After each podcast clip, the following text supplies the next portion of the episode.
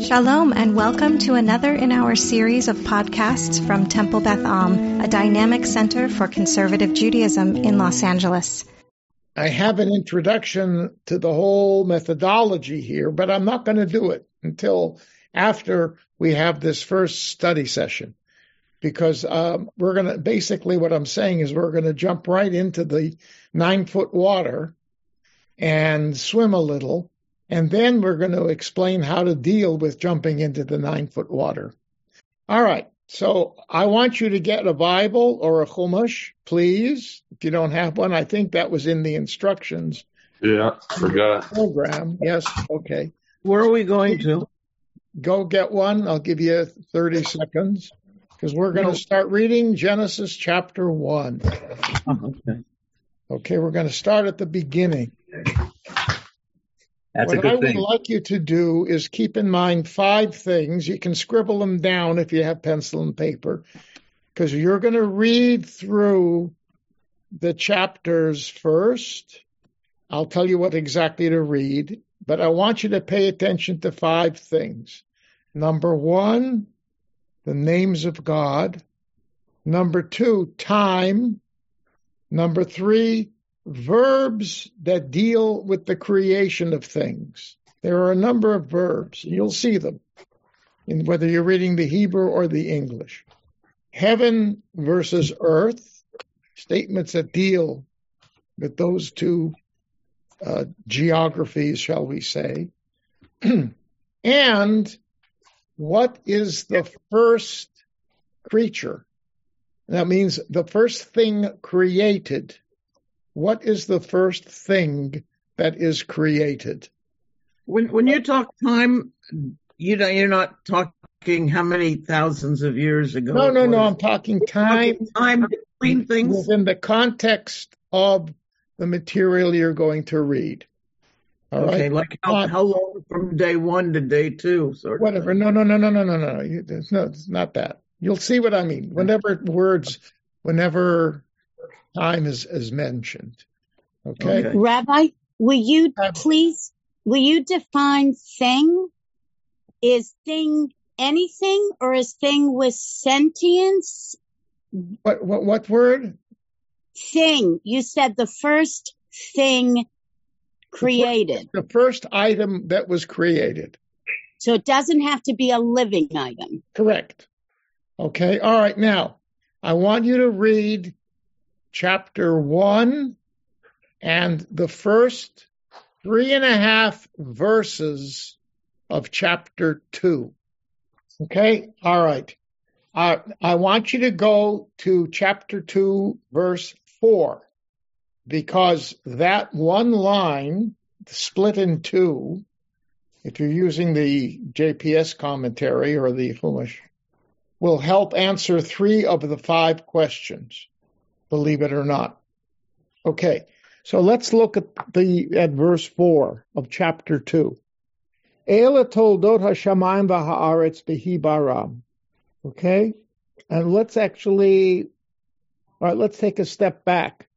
Verse three. Look at verse three because there's another another element that I forgot is not in verse four. So let's start with verse three. Uh, Vayvarach Elohim et Yom HaShvi'i vaykadesh oto ki lo Shabbat mikol mlachto asher bara Elohim lasot. And God blessed the seventh day and declared it holy because on it God ceased from all the work of creation that he had done. Eila toldot hashamayim v'haaretz behi baram. Such is the story of heaven and earth when they were created. Okay. Now, first of all, what is God's name? In in in the In This what chapter just or read. What verse- is God's name? I, I don't uh, Elohim. Elohim, translated in the English God, in this still. right? Elohim. That's it. All right. Now, what is the word? Now, here you're going to have to look at the Hebrew if you can. Otherwise, I'll try. I'll explain. What is the verb that is used in both in verse three and the first part of four for the act of making things? What's the verb? Bara. Bara. Beit Resh Aleph means to create. Okay? Now, by the way, you should know, and keep this in mind when we look at chapter 2. That verb throughout the entire Bible is mentioned about 55 or 56 times. It is only used for one creator, Hashem. God. Only But- with God's creative activity. Only, only, only. Got that? Rabbi, Yes. are there different God names in those 55 or 56, or are they all Elohim? Uh, that's a good question. I can't answer it right now. I can check it for you. Okay, but not now. Very good question. All right. Now, and the final thing is, what is be, what has been created? What does it say? What what what was created in, in the first part of verse four? Um, the first part. of- A genealogist noticed the use of the word toldos, which is interesting when it's applied to heavens, when it's applied to nature and not and not Yes, applied uh, to things that have children. Right, but that's not what I'm talking about. Heaven and earth are created. Heaven and earth. Heavens, it says in my oh. translation. It does. It says heaven, heaven, era, shamayim va'aretz. That's the same way that this whole thing begins, right? Bereshit bara Elohim et hashamayim v'et haaretz. Right? We're going to go back to that beginning in a minute. It's heaven and earth. Stop. All right? So, name of God is Elohim. Key verb bara. And what is created is heaven and earth. Agreed? All right. Look at the second part of the verse. What's God's name? I don't know. No. Adonai. Yeah. Adonai Elohim. Huh? Which- I thought you were talking about verse 4. Yes. The second part of verse four, it says Right. Adonai Elohim. Does Oh it yeah, not? yeah, yeah. yeah. You see it? I, I, I Lord the God. However it's translated. Yes? Okay. So that's God's name. There's a difference between, it's a difference between Elohim and Adonai Elohim.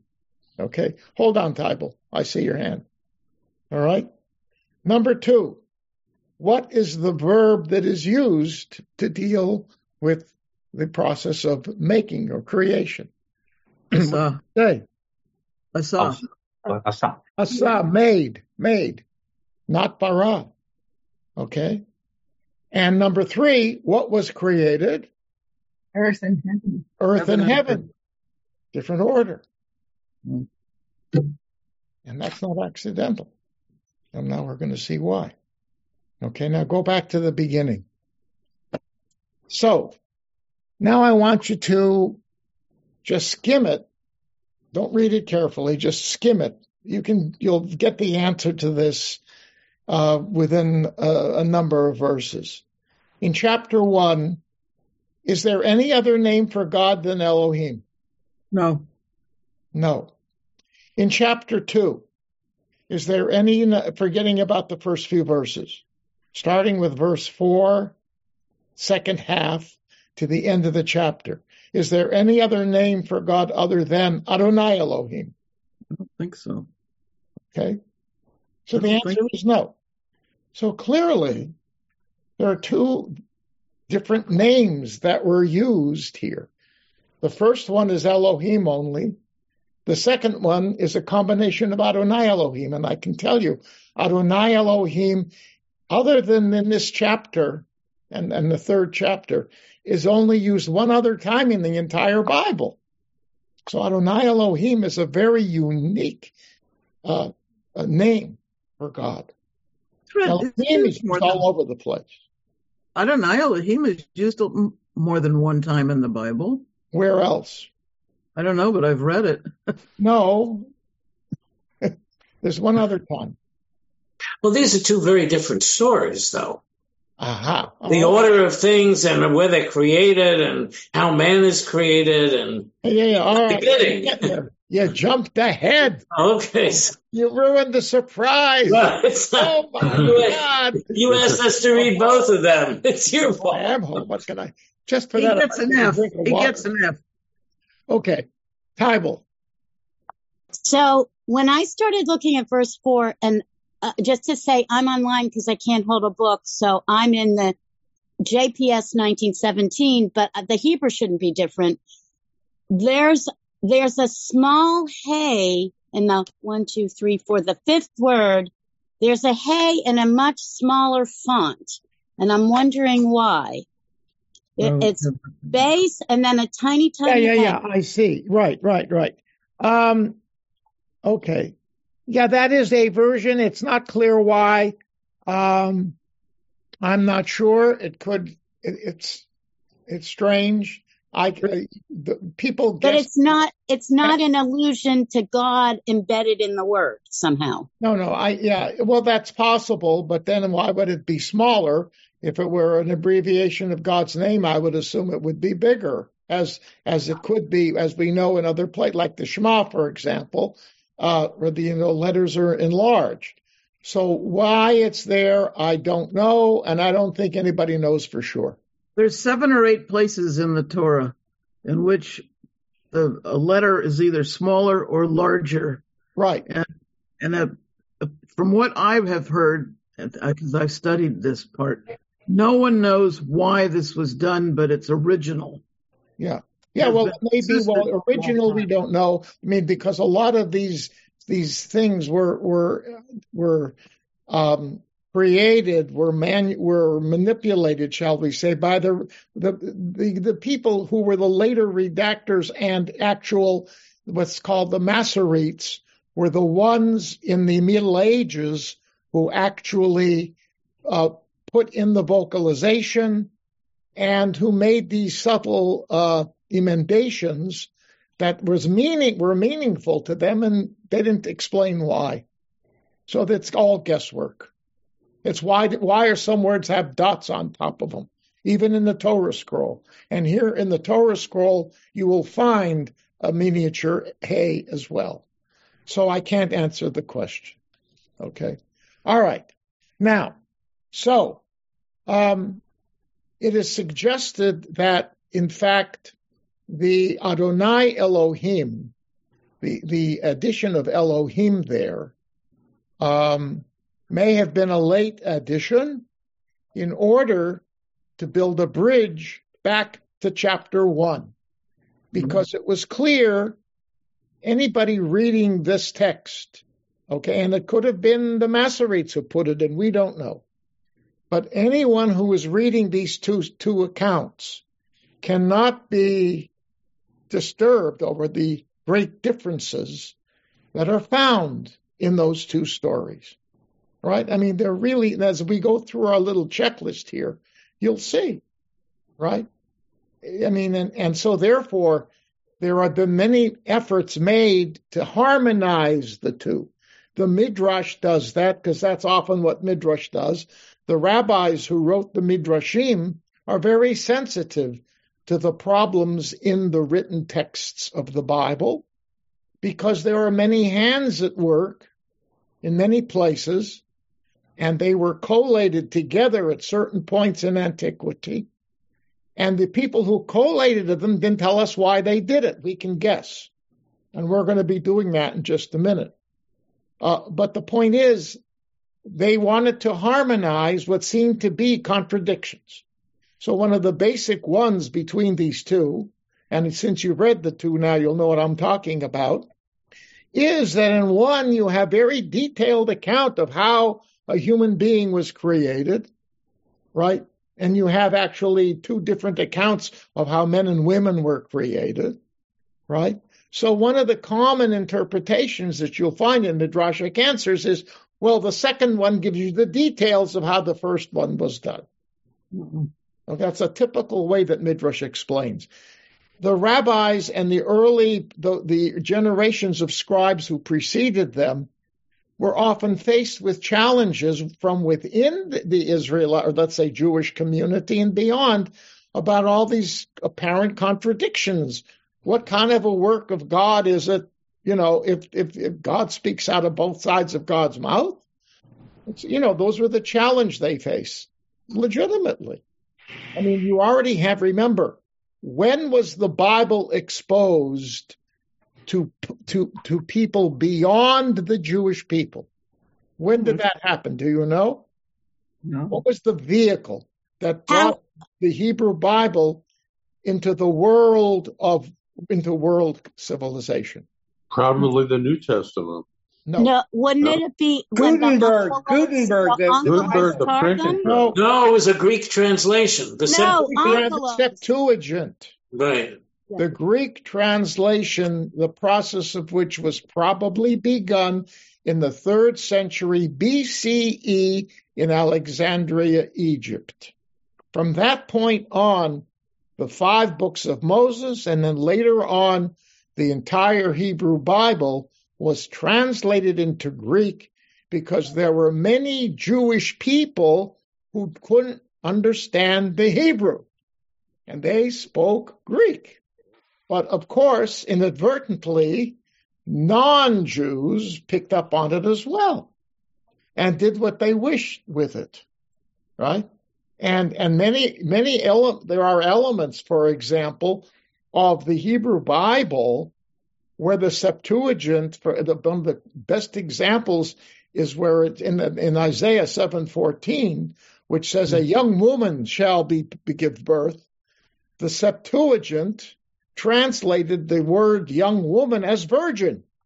Oh. And that opened the door for the virgin birth of Mary, which could be grounded in that interpretation. And and it, the the person who used the, the Greek tra- whoever translated that into Greek as virgin, probably in Alexandria, for some reason was influenced maybe by some you know Greek concept of women. Right? It didn't do it. In, nobody did it in anticipation that a whole theology would be built around it. It was used because that was what. Well, that's what he's probably talking about. Because it's it's an amazing thing, you know. But that's not what the Torah. mean- That's not what Isaiah meant. Were the Christians were were the Christians Wait, wait, working? If you look at how those verb those words are used in the Hebrew Bible, and you look in a concordance, look in a modern Hebrew lexicon, you will see it's not used as version. Alma, alma is the term. It doesn't mean virgin. All right, I'm going to stop for two seconds. Bert, I did question: Were the Christians then working off the Septuagint because they accepted what they call the New Testament? yes, They were dealing with the Bible in Greek, they learned the Bible in Greek, sure. not in Hebrew. I mean, you think about the well, no, um, no. The, uh, the look, the Jews who the Christians who lived in Eretz Israel knew the Hebrew, okay, but by that time it would be it, it, it's clear that the Greek translation was floating around. No, By the way, we don't know that those original Jew, Jewish Christians, we don't know that they read. Remember, they existed before Paul, right? Those Jewish Christians, who the small group of people who believed that Jesus was the Messiah, were Jews, and they were. That was all they thought. They didn't think about Son of God. They didn't think about all of these other theological nuances. It was Paul who brought a lot of this this whole approach in because he was a Greek speaking Jew. He knew the Hebrew, but he knew Greek, and that was his language. And he preached his, uh, you know, he what he taught was in Greek. So he's a bridge. And later on, that continues as more and more people in the non-Jewish world log log on to these things. Okay, all right, all right. Tybal, go ahead quickly. Um, just in terms of a date that we'd use for this class, clearly the Septuagint date, third century BCE, is the end date for when Tanakh was codified. But what would you say was the beginning date? Presumably it wasn't codified by magic in one instant. Oh, no, no, no, no. It depends. I said Bible. I said Torah at that time. The the process of the of the canonization of the Hebrew Bible ran probably into the first century of the Common Era. It took longer, and that's why many of these books uh, were not translated until later on. So I would say the the translation of the, the what we call the Septuagint covered a number of centuries, but it began with the five books of Moses. Okay, it began there. All right. Anyhow, so, um, all right. So the first chapter, then, we we talked about the word bara. The interesting thing here is it's not used at all in the second chapter. That verb does not appear. And one would assume that given the uniqueness that that word has, dem- we, we, we have it demonstrated in the whole Bible, that that is unique to God. If I were talking about the creation of the world, wouldn't I at least use that word a few times? I mean, the truth is it's used six times in the first chapter. Okay, but it's not used at all in the second chapter. And it's interesting where it's used in the first chapter. It's used in the creation, the first stage of the creation of the animals, and the creation of human beings, and then the Shabbat, what we read just here in chapter 2. Those are the six instances. And one very interesting thing is in chapter 1, verse 27, it talks of, it uses the word bara three times in one verse when talking about the creation of the human, of male and female, of the two humans. Three times, which means that the creation of human beings was a big deal.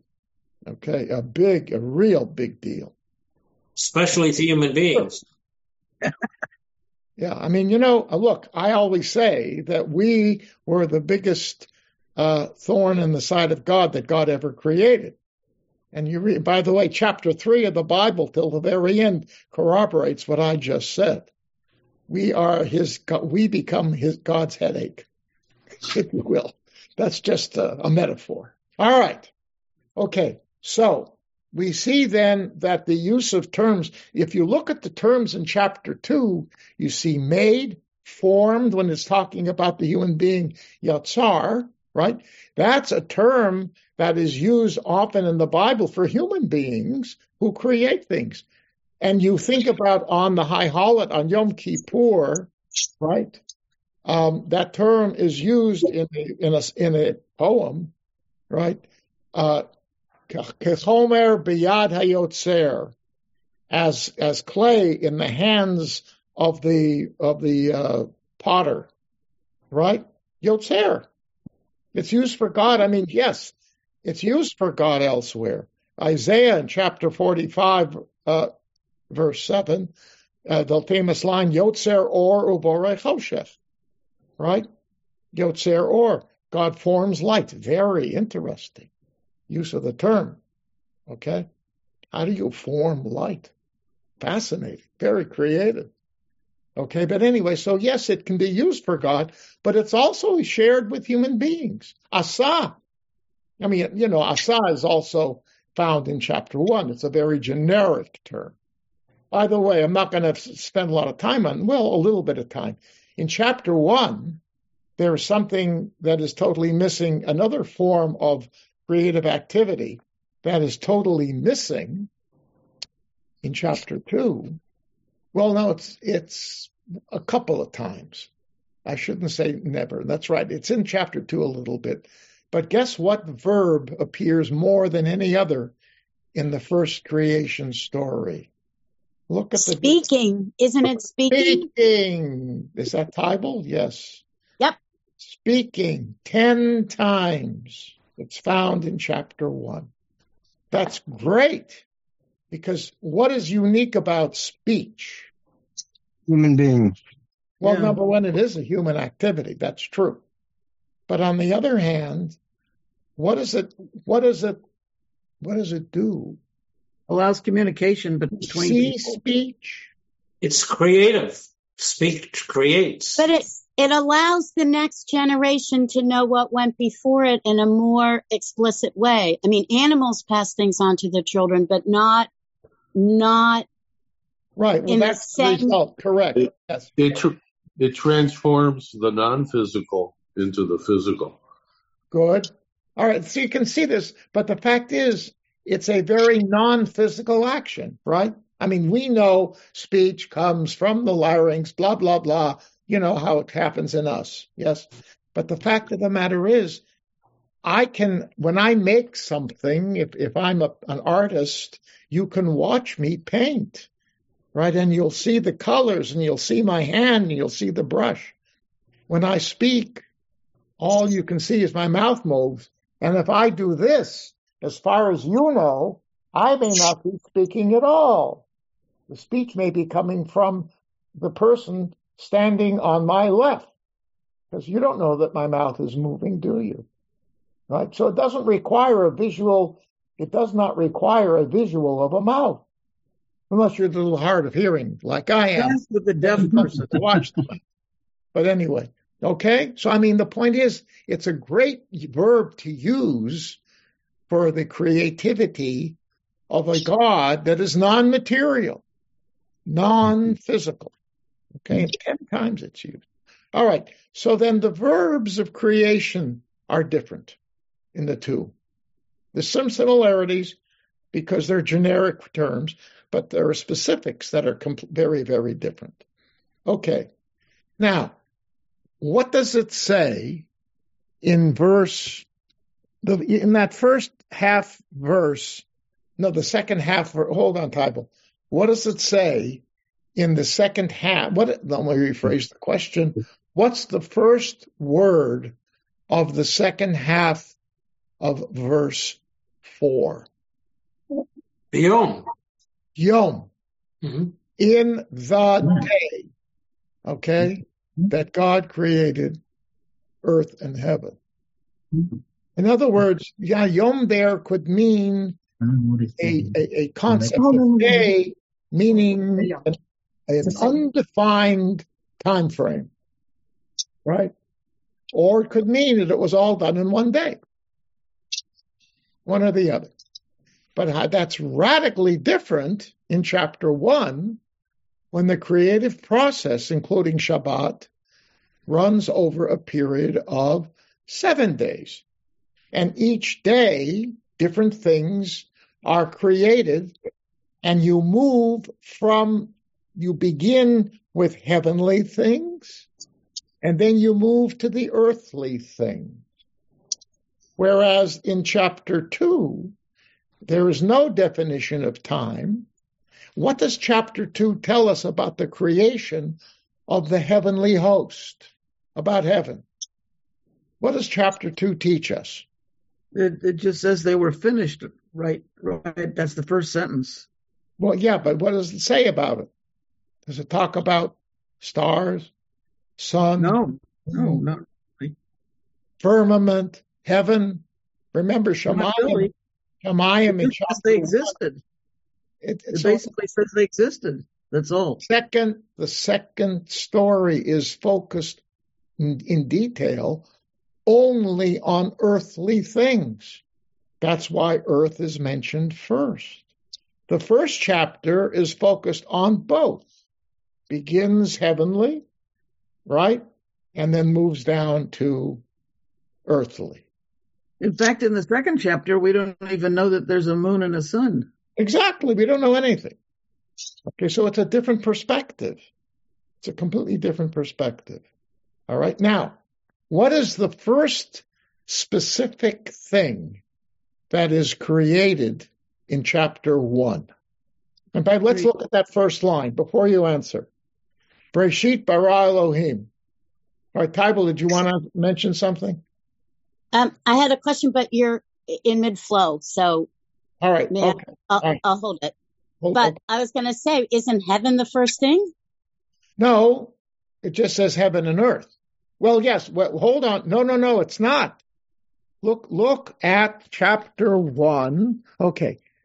So I think it's light. Breshit bara Elohim, it's that is a it's a it's a general statement the same way that chapter 2 verse 4b is a general statement that's an introductory statement god created heaven and earth okay and and chapter 1 and chapter 2 agree that god did the whole thing so that's a general statement in fact you know that that bet it, it, it's it's it's very problematic Bereshit. Rashi is confused over it, and he suggests that it should be really read Bareshit or Barishona or something like that. Okay, and he was the one who suggested that it may not in, indeed uh, refer to a specific, you know, uh, an order of creation there. Okay, but here's the interesting thing, and I don't, I don't want to go into technicalities of the form. Uh, you know, it, it, it's grammar. Uh, just I don't want to go, in, go into it right now. But the point I'm going to make is one grammatical point. B, right? A bet with the two vertical dots under it. Wow. Okay, uh, shva it's called. B. That one of the one of the uses of a b is it's called the the shva or the bet of of means, a means of doing something, of getting something done. So ani shtamashti be be, be um, pati, okay, be pati. But well, that would be ba. No, bit bit bit bit. from Joel But Befatishali. I used my hammer. Yeah, Joel, hold on a second. I used my hammer. Okay? And it would be b. It was a means, right, of, of doing something. So the bet there, berishona, bereshit rather, bereshit is a verb, a noun that means beginning. It does. But I, I am suggesting that you should read it by means of a reshit, God created heaven and earth. What does that mean? By means of a by means of a beginning. Remember what came before that? Nothing. We don't know. There was nothing. Well, it says there was water, and it says there was a wait, deep. wait, wait. No, that was that that could have been the, the condition after that Rishona, uh, Reshit. In other words, I'm suggesting something like the Big Bang. Okay. That's where the light comes in. Ah, ah, and that's the key thing. There was this undefined or incomprehensible act on God's part that began the process of the creation of heaven and earth. And the first item specific item that was created was light. And that was on the first day. Okay? Because the, the what, what you have after that, if you will, after that reshit was a chaotic mush.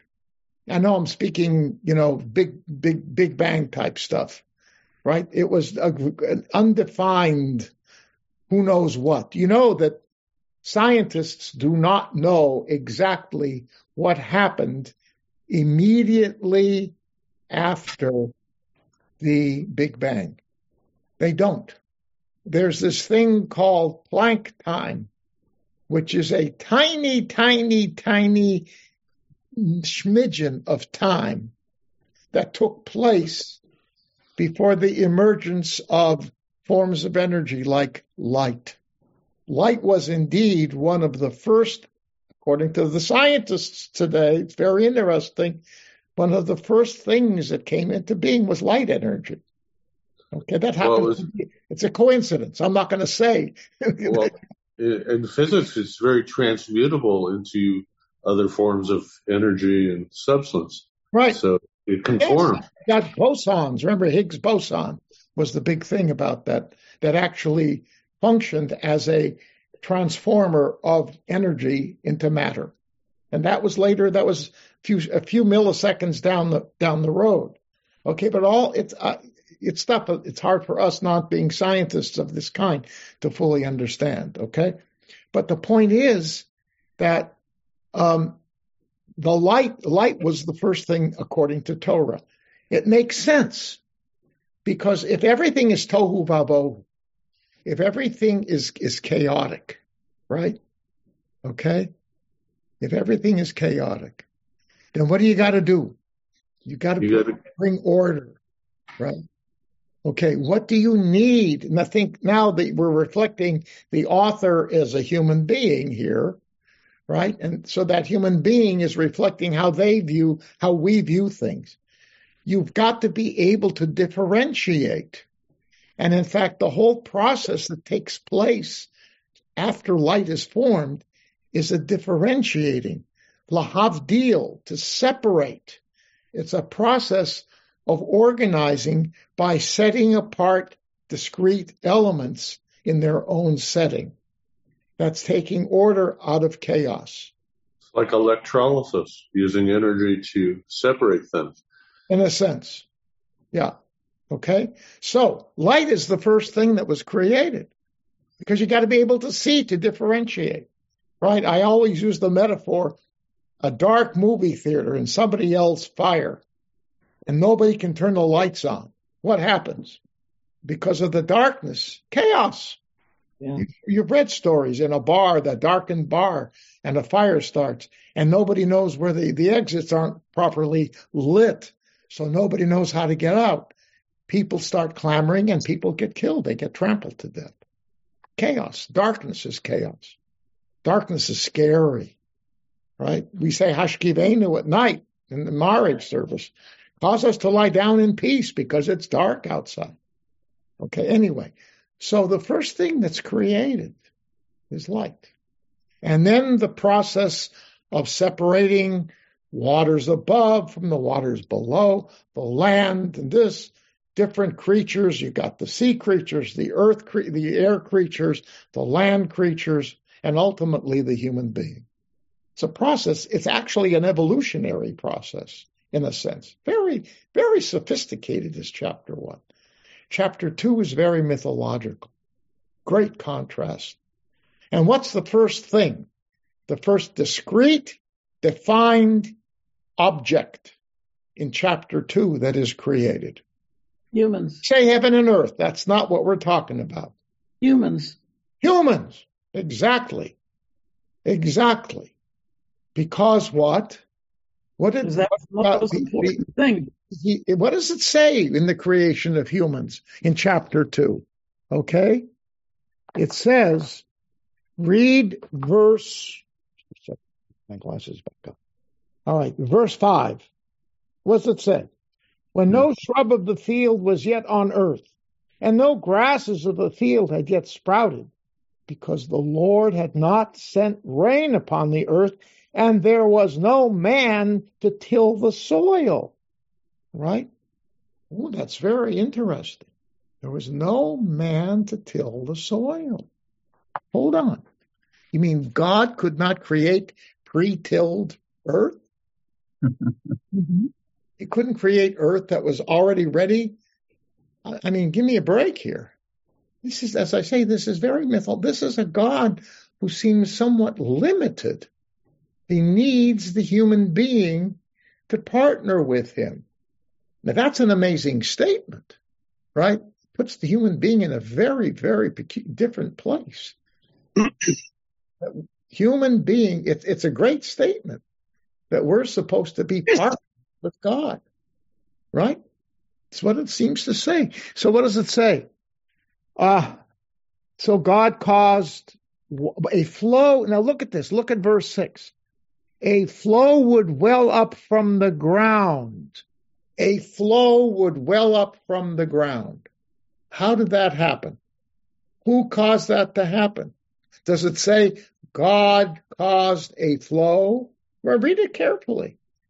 No. The Hebrew is that way. The Hebrew, the Hebrew is, is here. Eid ya'aleh min haaretz, v'hishka.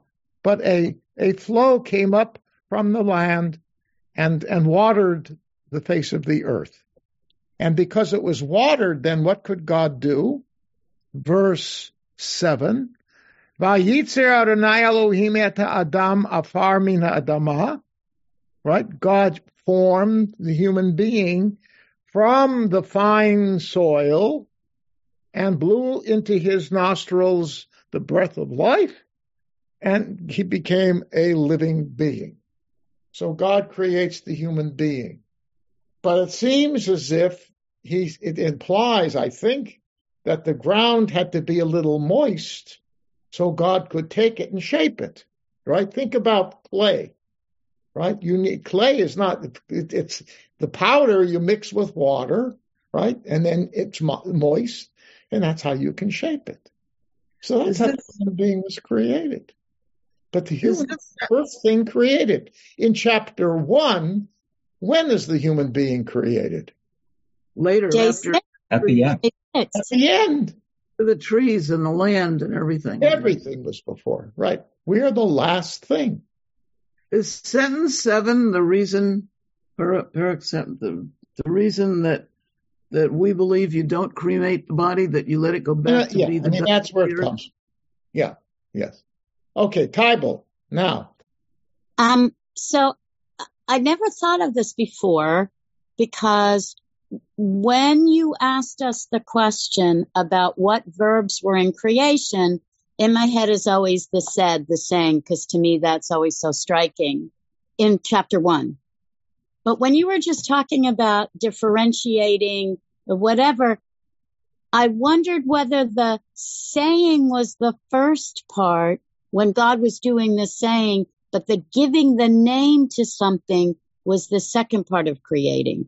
That, that because it's with words that until it has a, a name, it's not finished. And I wanted your take on that. Well, but God, God creates, God names. I mean, he, he, he calls the, but first, but there are two different verbs. I mean, two different verb statements. First is the speaking, and then was the naming. Yeah, all right. So there's two different acts on his part. God, about the book of Genesis. Okay. Right. And the in, in chapter one, there are multiple things. Okay, yes. And comparing the two different God speaks, but then it says, and God. Okay. Sometimes it said God spoke, and it happened right? With with light, Vayomer Elohim Yehior, he spoke. But there are sometimes it says that God made, but doesn't tell us how he made it. So yeah, there are multiple ways in which God is seen as acting in chapter one. I, I never said there wasn't. There are. That's, I mean, they're using, but they're using, and it, as I said before, the specifics of creating certain things are associated with the word verb bara right? The animals, where it says God created the animals, the um, it's He created the the fish and the and it's used in that line where God creates the fish and the birds because that's the first creation of living things that are not attached to the earth. The vegetation had been done early on. This is those are the that's the beginning of the process of living creatures. It's birds and fish, then four-legged animals and crawling things, and then human beings. Okay? So that's when bara is used. Then bara is used, as I said, for the human beings, big emphasis. And then it's the use at the culmination with Shabbat and the and, and a culminating line which parallels the beginning line, making a frame that Adonai Elohim created, bara. Okay, and that's a structural thing that is used to set off a, a significant uh, piece of text, as we talked about last night in our Psalms class. Okay, all right. So that's that's that. All right, now. And Joel, in 120, it says that the human gave names to all the cattle, birds of the sky, wild beasts. In verse 20 of chapter 1? Chapter 2. Huh? Chapter oh, yeah, humans in chapter 2. Yeah, God does that. I'm, I'm going to get to that. Oh, I thought you said a few seconds God, ago God named everything, but God no, no, didn't that's name right. Everything. That is a sign of the superiority. In other words, the human being in chapter two is acting already in godlike ways by naming creatures as God did in chapter one. And by the way, it ends up, unfortunately, members of the female gender. At the end, who is it that names Chava? Chava? Adam does implying that he's in charge. He named, right? By the way, it's very interesting when you read about the naming of the tribes, the women do a lot of naming, implying they're in charge. Except Rachel got overruled, even though she was dying and she called him son of my sorrow. She yeah. got overruled. Well, there was a double one on that one because apparently, uh, you know, Jacob does a naming also. Yeah. But my point is, though, that that that it's a sign of control. All right, and that's that's in the first chapter. Sure, God does that because he's the supreme boss. In the second chapter, human beings are already more partnering. Now, there's an element of partnering at the end of chapter one, which we'll get to in a minute. There's no question, but it's not as obvious. It's not as as as as as, as uh, what can I say, defining as it is in chapter two, and that's the whole issue because throughout the Bible, God is dependent upon humans to do certain things, and when humans don't do it, God gets very angry. Right? The whole concept of a covenant, right? It's a covenant. It's an agreement between two parties. Yes? And the, it, I do, you do. Quid pro quo. Well, but if the quid is done and the, and the pro is not, you know, then that makes the quitter very angry. And that's, pardon my use, use of language here. Okay, Mark. So there's a tension between partnership and domination. There's like a dynamic going on that's never right. really defined. No, you're right. But I think the implication all along always is that it's, there's a senior partner and a junior partner. Is that between human beings too, or only God? Oh, between, well, I mean, you can you can argue kings have power that other people don't have, right? That's biblical. Right? Priests have power that other people. All right, but in terms of God, there's no question who's the senior partner. Mm-hmm. Somebody trying to talk? Bobby, I think you're trying to say something, but you keep falling out. No, no. Are you all right? Yeah. Hold okay. up. I'm driving. Oh. All right. Okay. Now, let's get moving on. Um, the, there's another very important thing here to consider about the God of chapter one and the God of chapter two. How would you define at the completion of chapter one of the first account? What is the what is what is the status of God's work? Right? Everything's done. What what is it that God says at the end of each phase of creation? It was good. Good. And what at the end of, after human beings are created and God gives them some instructions, what does God say at the end of chapter chapter one? It was very good. Very good. Very good. Now, is there any glitch that takes place in the process of chapter one? Or does it just open up, everything happens smoothly? Everything seems to open up Pretty smooth, right? Pretty smooth. Yeah. Actually, Rabbi, isn't it smooth and smoother? Because doesn't Tuesday get two very goods? Well, I would say you're probably right because if he uses bara to create human beings, that's using the smoothest, the most powerful, right? And then Shabbat is also bara, right? Right. But that's why I always thought from people like to marry on Tuesday because it has the two very goods. Yeah, yeah, that's right. That, of course, that's that's a tradition. Yeah, that's one of the areas where it was carried over. Yeah. Yes. Yeah.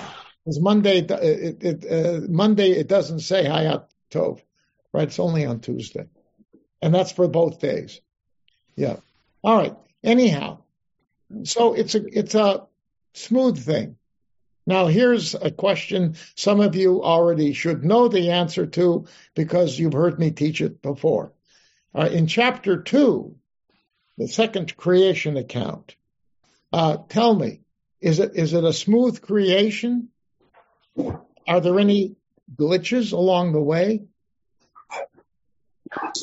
Adam gets lonely. Ah, that's and he's like, isn't it?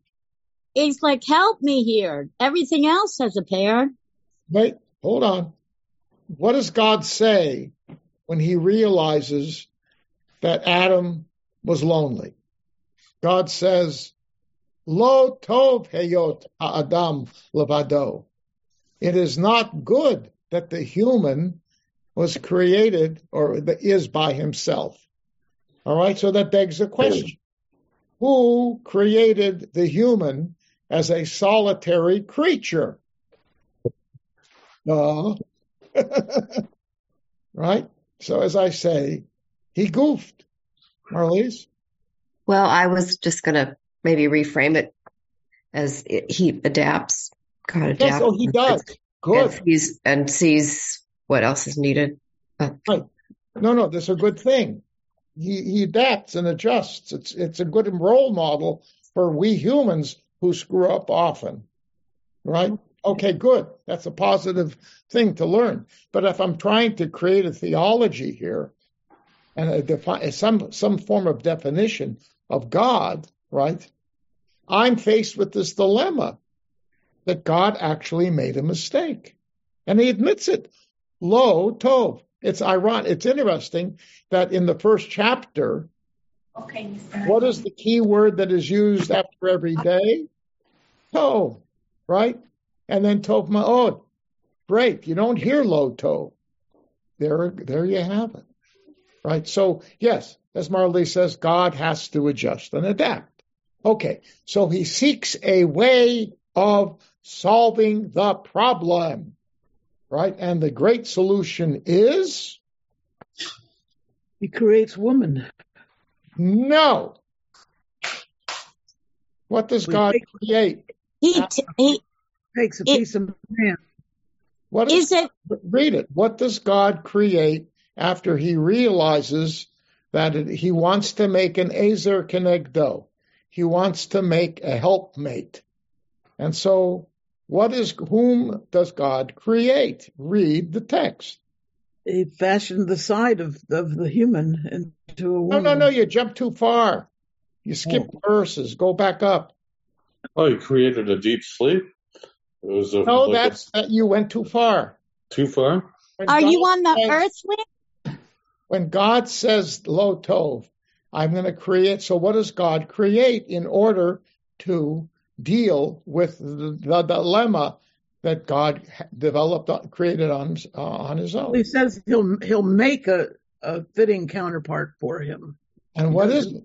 Read the next verse. He creates animals. Oh, oh, okay. Look at it. He creates animals. Okay. Right. Right? And he brings the animals to Adam and they get to, somebody mentioned this before, I think Tybal did, he, he, he names them. Right? So, and in the process, this is where God hoped he would find the solution. Because by naming naming them, he had to examine them right, learn deal with them very carefully, so he could Adam could give him a proper name. That's that, presumably what the process would have been. So he scrutinized all these animals that God created. Okay, but then what does it say? Lo matzah ezer. He did not find a companion. Right. So that was error number two. So in chapter two, Adonai Elohim flubs it twice. Yes, as Marlise has told us, he adapts and adjusts, and he finally finds a solution. But compare that to God's activity in chapter one. Does God have to come up with solutions in chapter one? No. Bingo, bing, bada bing, bada boom. Everything's great. All right. So you can see there's a radical difference between these two stories, right? Radical. Language is different, right? Different words, different names, uh, definition of God, order of creation, right? It's interesting. The final creature in chapter two is the woman one could make the case, ah, the pinnacle of creation was the woman, right? Yeah. Because later on, later on, it says, you know, after the after they eat from the tree, the woman will lust after the man, right? And he will, and he names her, meaning she's going to go, you know, and say, "Come, I need you, I need you," blah blah blah, whatever.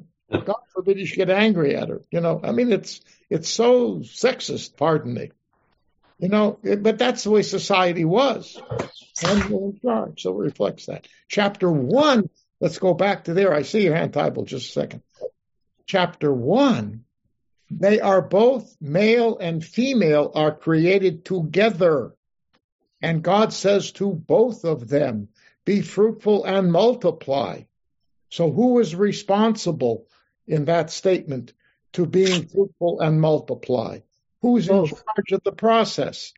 It's a partnership of equals between the man and the woman. And then it says, you rule. Who? The man should rule or the woman should rule? No, it's a plural. You, the two of you rule. Chapter one is very egalitarian, interestingly. Chapters two and three is very gender oriented. There, there, like Tybal, okay, then Barbara. Tybal. I was just on the difference. I mean, you had said before naming is uh, uh, implicitly authority and control, but the first name in 23 isn't really a name. It's just a generic for the kind of a being she is, which is woman. And I was just trying to compare the verbs if it was the same naming ver- verb when she was being called woman and then Eve, but I, I didn't. yeah, it could Eve. be. I, I, I never thought about it. It's an interesting point.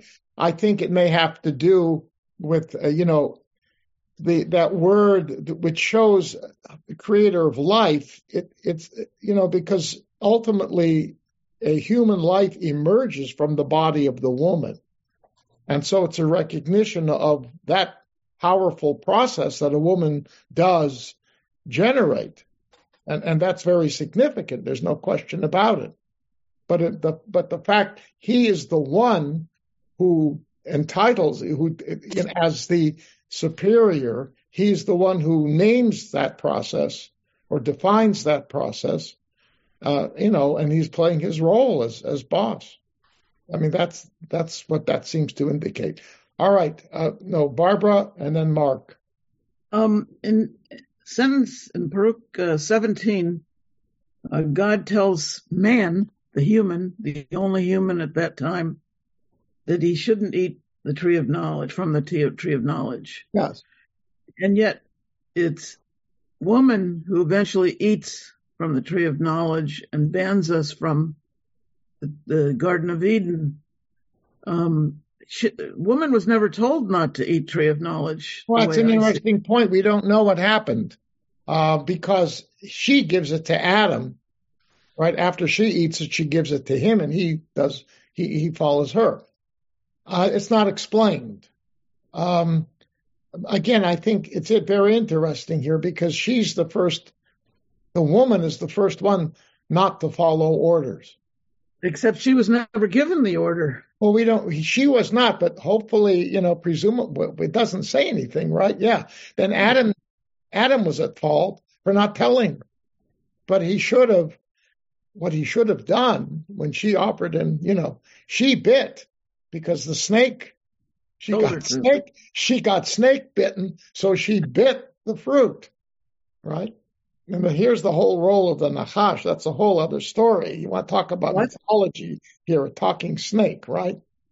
I mean, give me a break. but, no, but snakes were very powerful symbols, very powerful symbols. Think about what happened in the in the Sefer Bamidbar when the people rebel and God brings about a mass of poisonous snakes, right? And create and starts killing the people. And he tells Moses, take a snake, you know, and tie it around, make a pole, put a make a snake or a snake shape of a snake, and they'll look at the snake and be healed. That is really magic, right? Rashi has to explain that by saying, no, no, no, no, no. They couldn't have looked at that. There's no magic here. What it was, they looked up at God. It was a means of getting the people to look toward God for healing because the snake obviously couldn't do it. And then, of course, later on in the book of Kings, we find with King Hezekiah, who starts the process of getting rid of the idolatrous things that were in the temple in Jerusalem. We're talking around 700 BCE, right? What does he throw out? The Nehushtan, Nachash, this, the bronze serpent.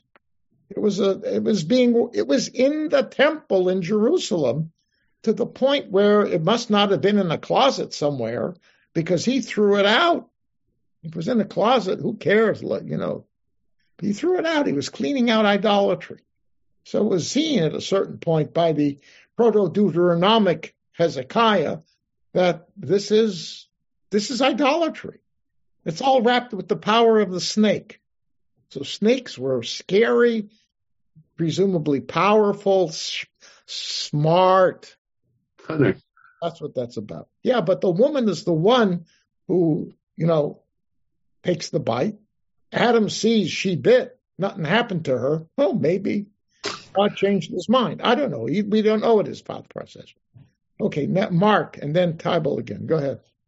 So the the first chapter was more of a spiritual creation. It was it was more more like a, a manufacturer using uh, uh, code to create something in the physical world, but it came out with defects. So the the second chapter was more of a material correction of the first chapter. Yeah, but the It- first chapter implies that there's nothing going wrong. Yeah, but subsequently they figured out that that wasn't true, you know, because in the material world, everything degrades and things go wrong constantly. Right. You know? Of course, sure. But the point is, all that in the second chapter and third in the third chapter really is because of the nature of the human being too. But again, you're dealing with a different concept of God. The Hmm. first chapter, the first story comes from the priestly tradition. So is that the J or the P or P, P. Second tradition is a J tradition with the use of God's name. Okay, that's why the Elohim seems to be an addition. I mean, the, the, the P tradition does use Elohim. No, not standardly. Usually, the Elohim is seen as an, an, addition. The J tradition, according to contemporary Bible scholarship, is is the um, is the one that's used by that particular school, which has a specific definition of God, which is a much, more humanized, anthropomorphic God with qualities of God. We'll, we'll, we're going to look at the flood account, okay? And there you will see that the, the when it talks about when when the when Adonai is talking, it, it, it, or describing Adonai, he gets very angry. so it's like a, a bridge from like a deist creation to yeah, well, that that's the job. Okay, let me jump ahead. That is probably one of the things that happened by putting these together. Okay, when the redact, I mean, the redactor, whoever that was, some Sofer, Ezra, somebody like him who was an expert in the Torah and who had access by that time. We're talking Ezra lived in the middle of the fifth century BCE. By that time, all of these Torah traditions were available. Okay. Whether it is he, somebody before him, we don't know. But clearly, these totally different traditions were stuck together. And that split in the verse, when verse, remember the versification took place as a result of Christian uh, numbering. We did not divide the verses with numbers. We did not. Yeah, In the print, when these books, when they began to write books, okay, whether it was by hand and later obviously by printing, they they numbered things. Okay, the Masoretes did not do that. The Masoretes created the spaces in the Torah and in other books that define different segments. You, you know what I'm talking about. In the look at the Torah scroll. yeah, there's there blank parts. There's but there's spaces, right? Mm-hmm. And that ends a different a segment, one segment, another segment, another segment, and so forth. That the Masoretes did. Okay. But the enumeration, the numbering of sentences and chapters was done by the Christians. And so they did they wanted this to to flow smoothly from one to the other because they faced the same midrashic questions that the rabbis did. Remember, they had to deal with pagans much more than than the rabbis did.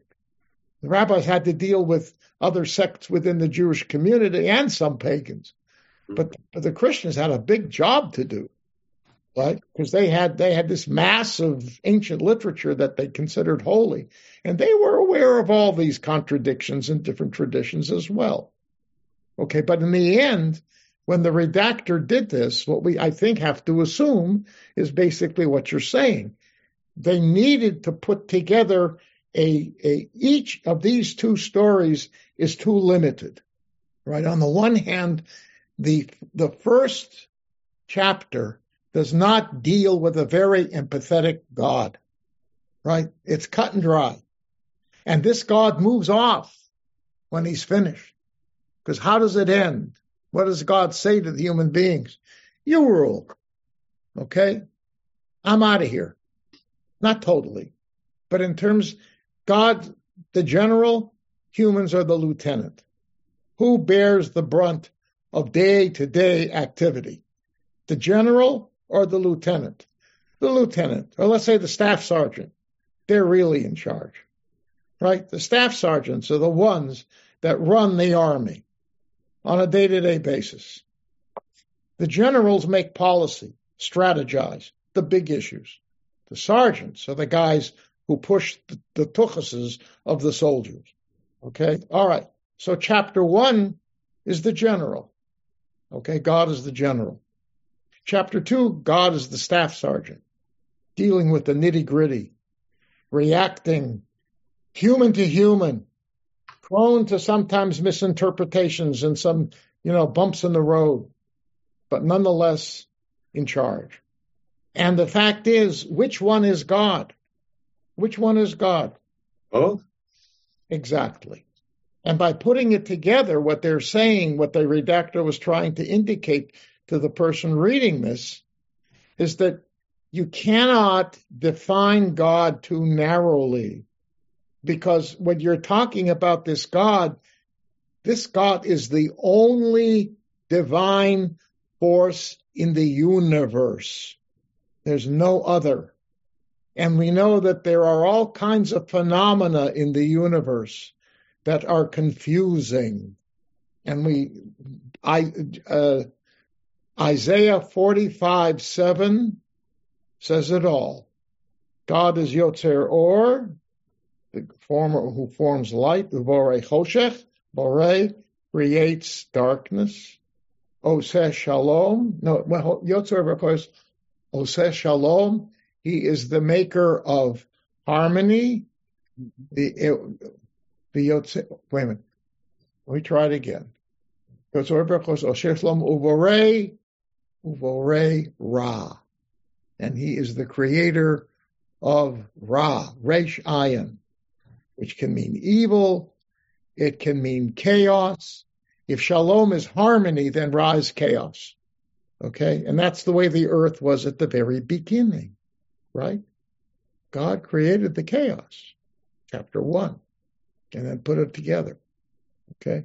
But the point is, what it is saying is any phenomenon in the universe, ultimately, the divine power is, is, is, is responsible.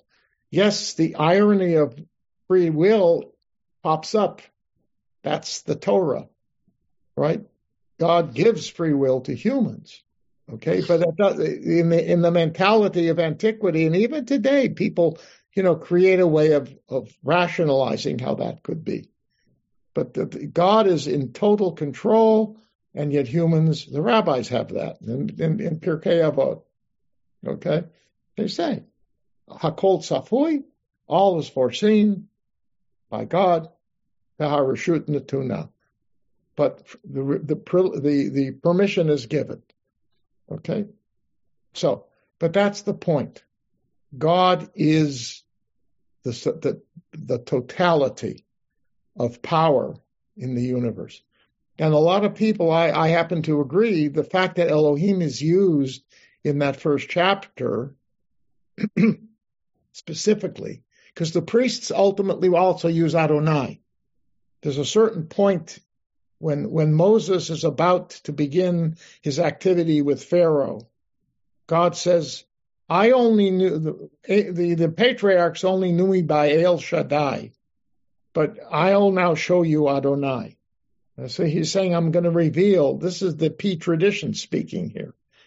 Okay, that's why Elohim is used here in chapter one because it's not yet the Exodus time. Okay, that's that's something that modern Bible scholars have have uh, clearly clarified. Okay, all right, but Elohim is saying something else. Remember, I mentioned this last night. Elohim is a plural form of a noun, the Yud Mem. The, the, the singular is Eloah, Aleph Lamed He, God, a God. Elohim is gods, the plural. But when you're talking about Hashem, all the verbs, except with a few minor exceptions, which not in, we're not interested in right now, but the, the verbs are all singular. So the one God contains all, incorporates all powers that you can associate with a multitude of gods. They're all there. Okay. And that's by, by putting these two chapters together, even though with all the contradictions, they're saying ultimately that's the reality. And are there going to be contradictions when we deal with this kind of a broad theology? Yeah, there are going to be issues that are going to be taxing on our pea brains. But that's the point. We only have pea brains. We can't understand the overall power of that we're talking about here. We can't. And, and I think most, it's interesting. Uh, you've heard me say this before.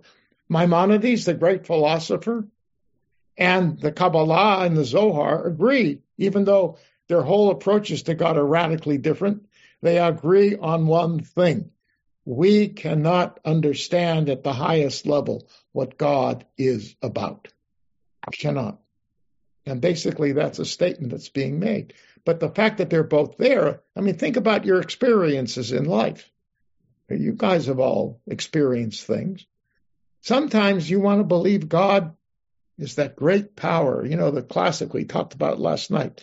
You're looking up at the stars on a night, you know, looking at the at the at the, at the the galaxy and, and the moon and the shooting stars and, and the planets and the stars, blah, blah, blah at night. And you say, oh, look at God. Oh, what God. Look at that powerful God. Well, that's God out there, right? And that's this immense universal power, right? But when you are facing a personal dilemma right here, right?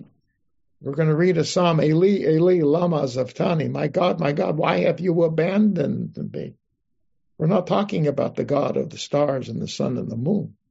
We're talking about the God that's there for us. And we want God to be right here for me at this moment because I need that strength.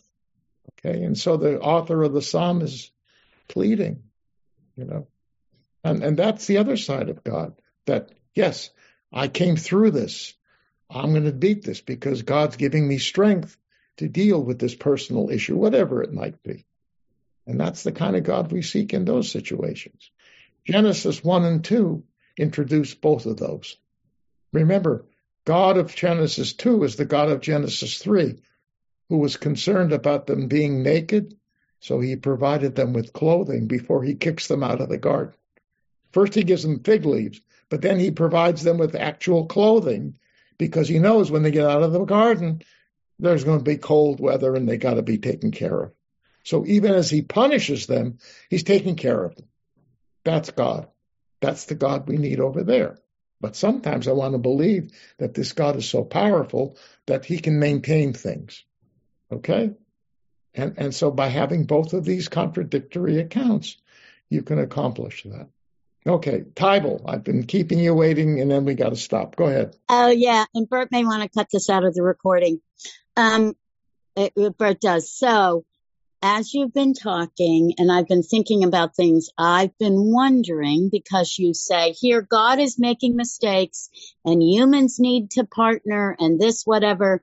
Could in fact the snake be a phallic symbol of you of the male human being breaking away and struggling with authority to claim partnership. And that's why there are snakes with Moshe and Pharaoh. There are snakes here because, you know, yeah, when I, you said P brain, P E A, phallus also starts with a P, just a little joke that Bert can cut out. But it just seems to me why a snake, a snake is so phallic.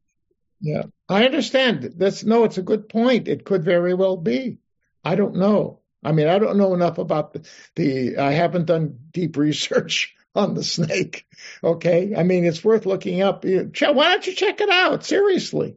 Okay. If you have some uh, time. I will. That's my homework. Got it. Yeah. All right. And, and give us a report next week. No, because it's very possible. We know, look, we know throughout, I mean, the, the, the fertility is ancient Israelite women had these little cups they could put on their finger that were images of fertility goddesses. And they have large breasts. Some of them even have, they go down far enough that you can see the genitalia. Okay?